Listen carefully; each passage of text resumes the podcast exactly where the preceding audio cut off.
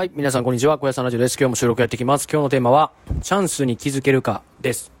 はい、皆さん、あのー、日頃ね、チャンスだと思うことって、どれぐらいあるでしょうか？はい、あの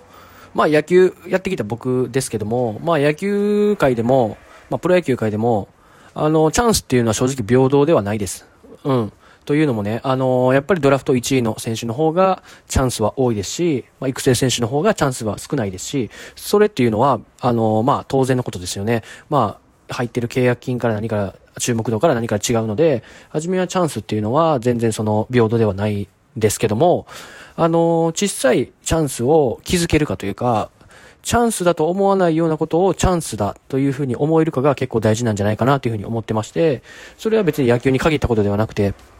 あの日常生活でも小さいチャンスっていうのはと、あのいっぱいあると思うんですよね。例えばですけど、あの初めて出会った人が、すごいその、なんか自分のことを、まあ評価してくれて、なんかその、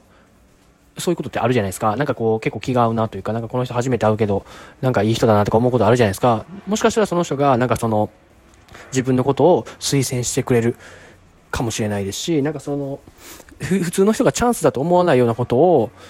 あのー、察知できるというかね、あ、これチャンスかも、というか、あ、これチャンスやって、こう思えて、こう積極的に行動できるのかが、できるかできないかがすごい大事なんじゃないかなというふうに思ってます。はい、えっと、やっぱりこ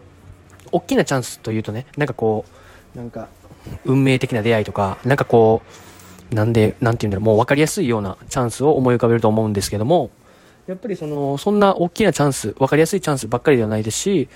その、普通の人、というか、その、アンテナアンテナを張ってない人だったら、分からないようなチャンスが、えー、たくさんあると思うんですけども、それを、アンテアンテナを張ることによって、